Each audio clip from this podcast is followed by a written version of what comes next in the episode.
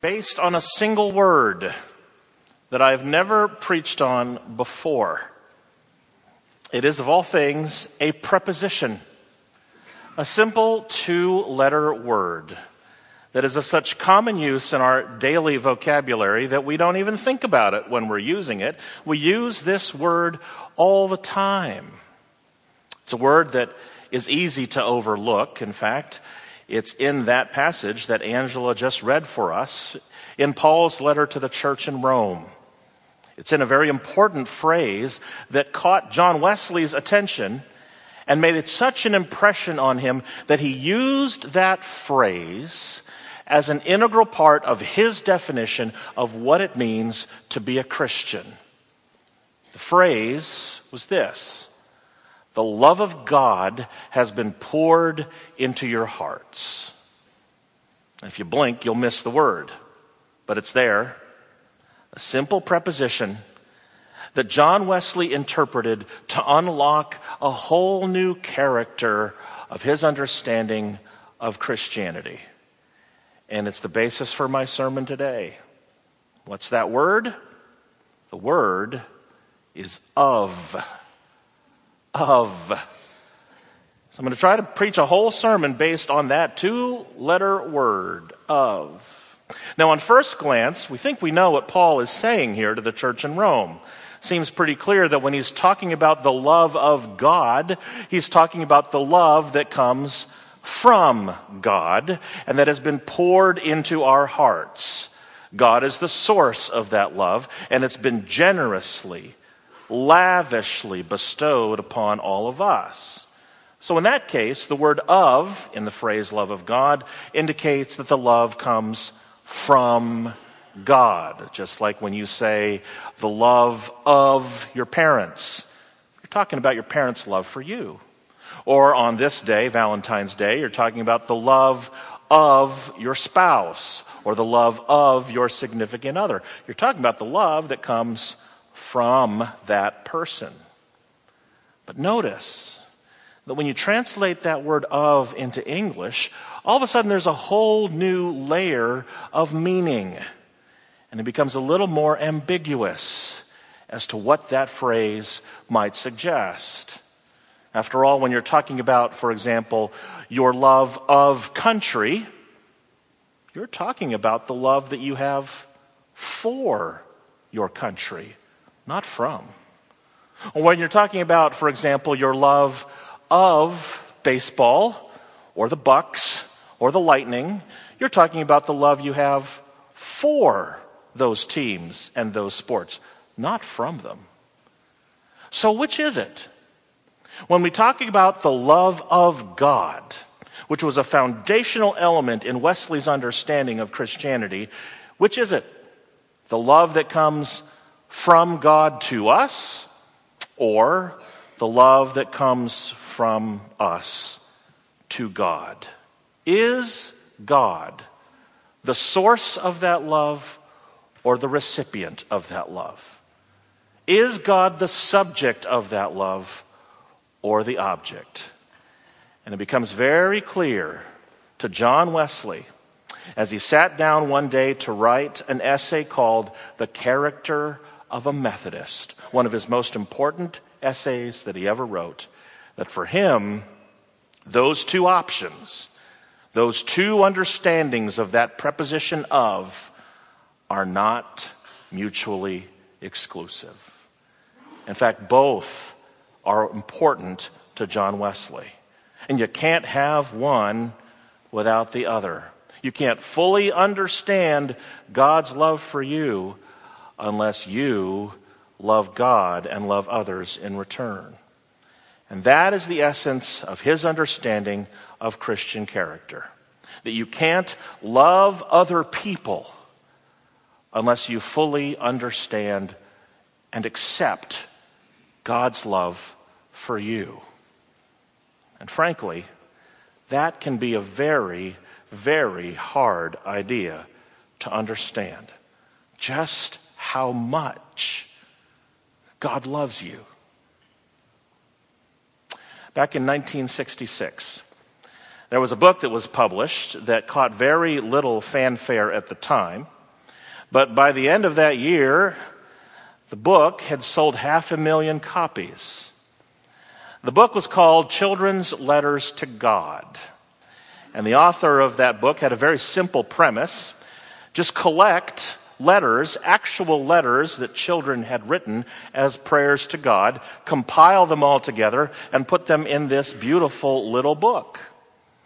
And by the end of that year, that book had sold like wildfire as children's letters to God captured some beautiful and poignant and often humorous letters, such as this one from a little girl named Joyce, who wrote in her letter Dear God, thank you for the baby brother, but what I prayed for was a puppy.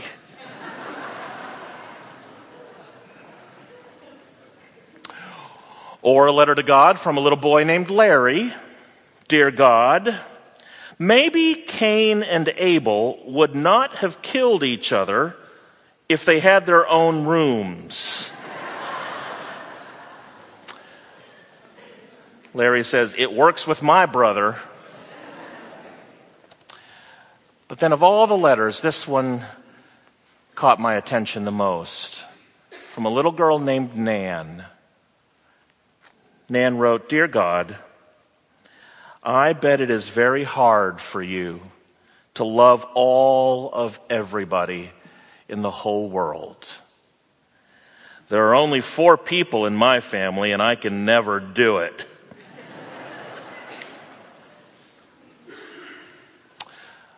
Little Nan asks a question that all of us have probably wondered, occasionally pondered in our own lives about the nature of God's love. How in the world could this God love not just everybody? Did you notice the way she phrased it in her letter? Not just everybody in the whole world, but all of everybody in the whole world all of what makes us human, the good stuff as well as the bad stuff. How could this God love all of everybody in the whole world?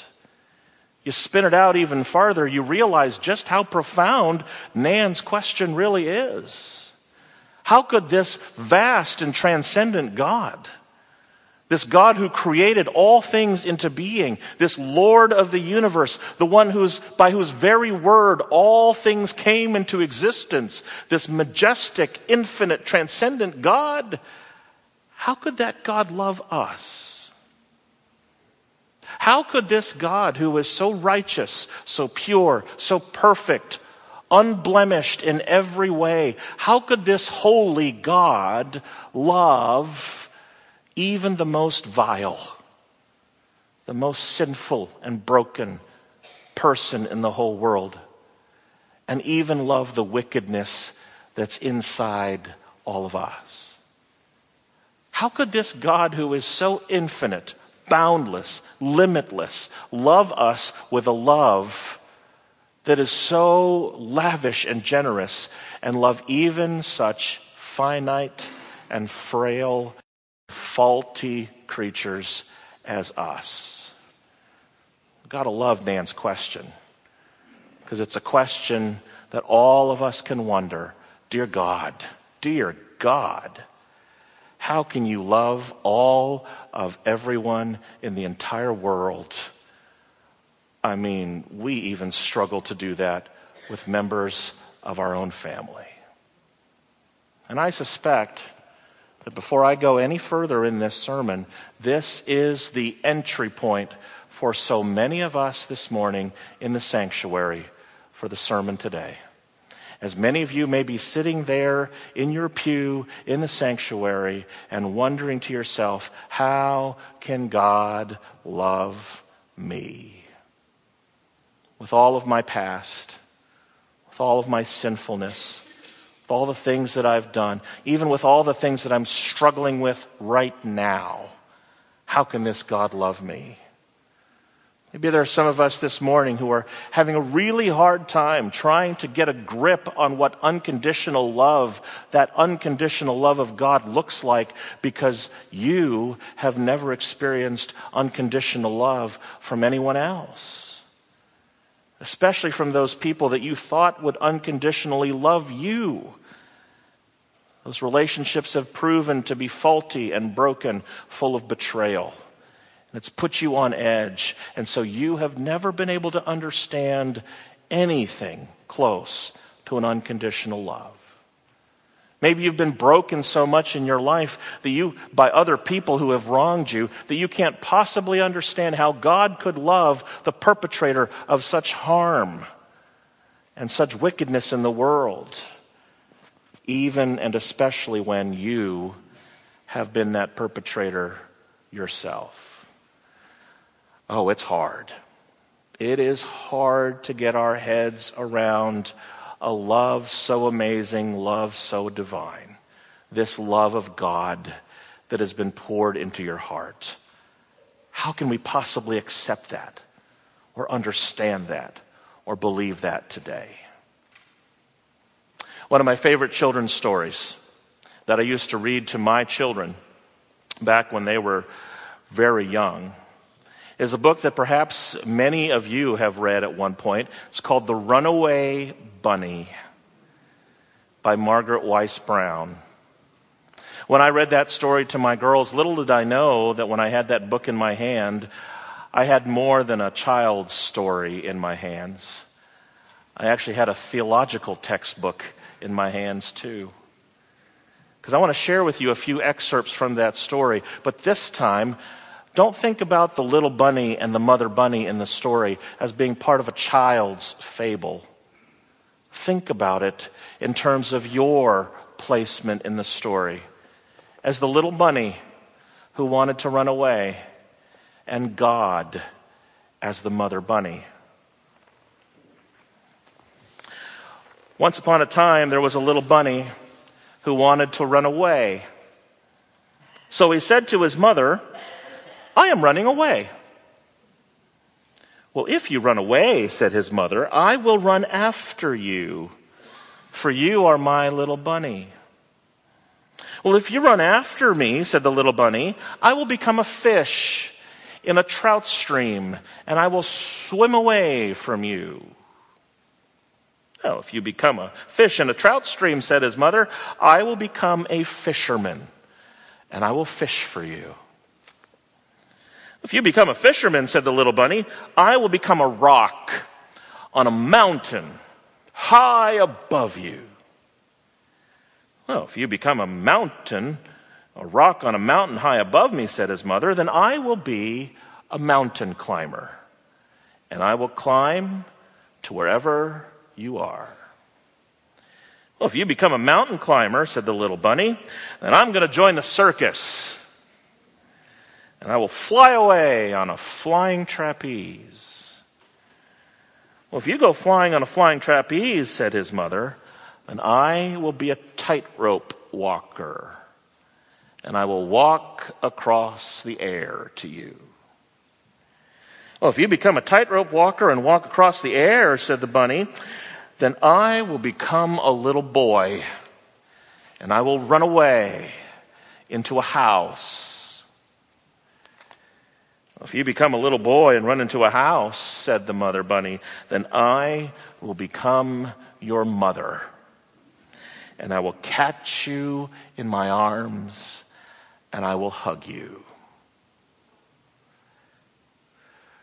Shucks, said the little bunny.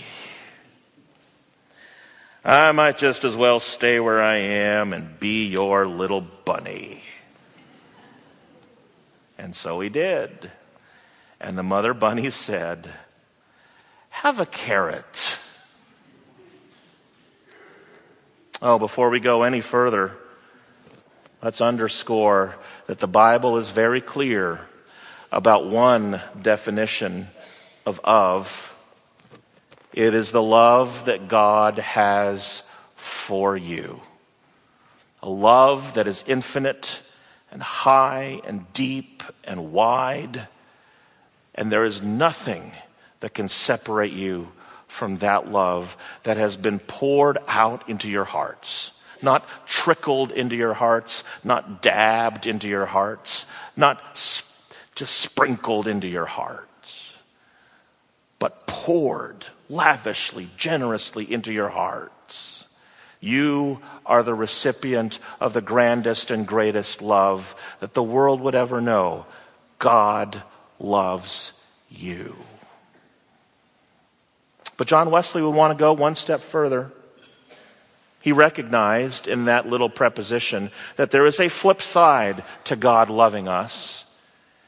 And it is none other than the fact that if God loves us, then we need to love God and love others as well. In the first passage that Angela read for you this morning, it begins with the Pharisees asking Jesus a question Jesus, what is the greatest commandment of them all? Of all the commandments that were given to us by Moses, of all of the laws that define our faith, what is the single most important action that we can take? What is the one most important thing that we must do, Jesus? What's interesting is the way that Jesus answers that question. He answers it by saying, Love. Love is the most important thing. But let's be clear when Jesus is talking about love in this case, he is not talking about February 14th love. He's not talking about Valentine's Day love. He's not talking about candy hearts and diamond rings and chocolate roses. He is talking about a kind of love that is so much deeper and so much more and requires so much more of us than those things. He's talking about a love that encompasses more than just sentimentality and romance. Because when he says that we need to love God, he goes further and says we need to love God with all of our heart and our soul and our mind and our strength. He's not just talking about a sentimental love or an affection that we need to have for God. He is talking about a love that encompasses our entire being. Which is why, by the way, when he talks about loving God, he begins by saying, by loving God with our hearts. And in the Greek language of the New Testament, that word heart is layered with meaning. The Greek word for heart is cardia which we often associate with cardiology or cardiac, related to that singular organ in our body that pumps blood throughout all of our body. But in the Greek world, cardia meant more than just that fleshy organ that is in the center of our chest cavity. It actually meant the entirety of one's being all of one's thought life, all of one's actions, all of one's behaviors, all of one's instincts and perspectives and priorities. When you talk about loving God with your heart, it means everything that belongs to you is now directed and channeled toward God. Which means that we not only have to love God visibly, with our actions and our behaviors, we must also love God with that parts of our character that no one else can see. The thoughts that you think that no one else can know. The actions that you perform that no one else can see. The things that you do behind closed doors in the privacy of your own room that no one else can possibly notice. That must be directed to God as well. Which means ultimately, when we talk about a love of God, a love that we must have for God, it encompasses not just our actions, but also our character. That which governs us when no one else is watching. And so, when John Wesley sat down to write one of his most important essays, the one called The Character of a Methodist, he talked about both kinds of of. The love that God has given to you, and the love that we give to God that encompasses every aspect of our being. And that is what is going to guide our Lenten journey this year. When John Wesley sat down to talk about Christian character, he talked about it in five different ways. And he laid it out for his followers as if to say, if you can go five for five, if you can work on all five aspects of your character, then you will fulfill that part of the commandment that says that we need to love God and love others. And what are those five ways? Well, in fact, those five ways are going to be the contents of the sermon series over the next five weeks. One, we love God. That's today. We love God. Two is next week. We rejoice in God. Three, we give thanks even when times are tough. Four, we pray constantly. And five, we love other people. I don't know about you, but I am certainly short in terms of fulfilling all five of those. It is hard to go five for five in realigning our character according to the love of God. And that's why this Lenten journey is so important for all of us today. Because my suspicion is there's at least one of those categories that you need to work on this morning and throughout your Lenten journey. The good news is you're not alone. And the even better news is that you are going to have a guide to direct you along this journey. This little book, called Five Marks of a Methodist, was written by a dear friend of mine. It's a book that is based on that essay by John Wesley called The Character of a Methodist. And it's written by a man named Steve Harper, who is one of the preeminent professors of spiritual formation and Wesley studies in the country.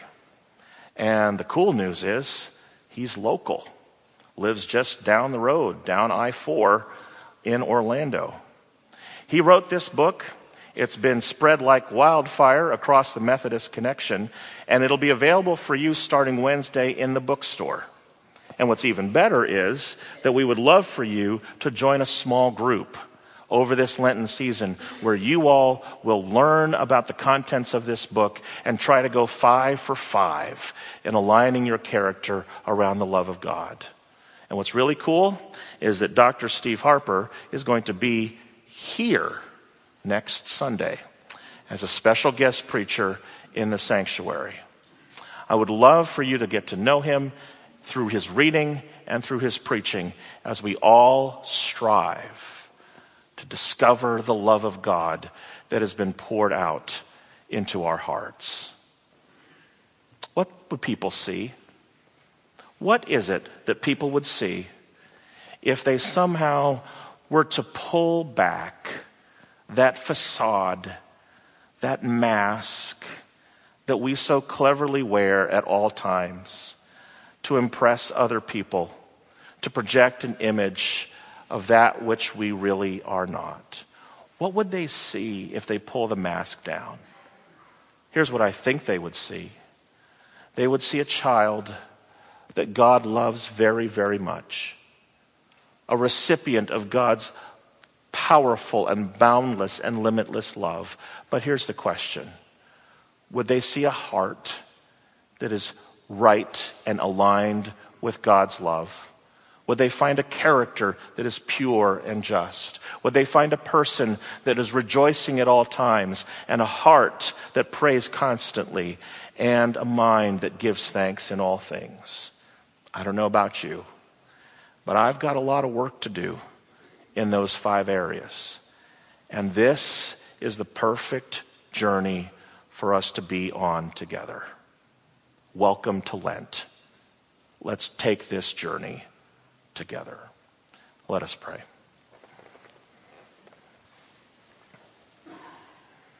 Oh God, here we find ourselves once again on a well worn path that will lead to the cross. We have taken this journey before. We know its contents. We remember its steps. And we recognize that before it's all said and done, some things have to die. Things must be crucified. And so we ask that along this journey, your Spirit will direct us into a deeper observance of Lent and a stronger recognition of those parts of our lives that must be confessed.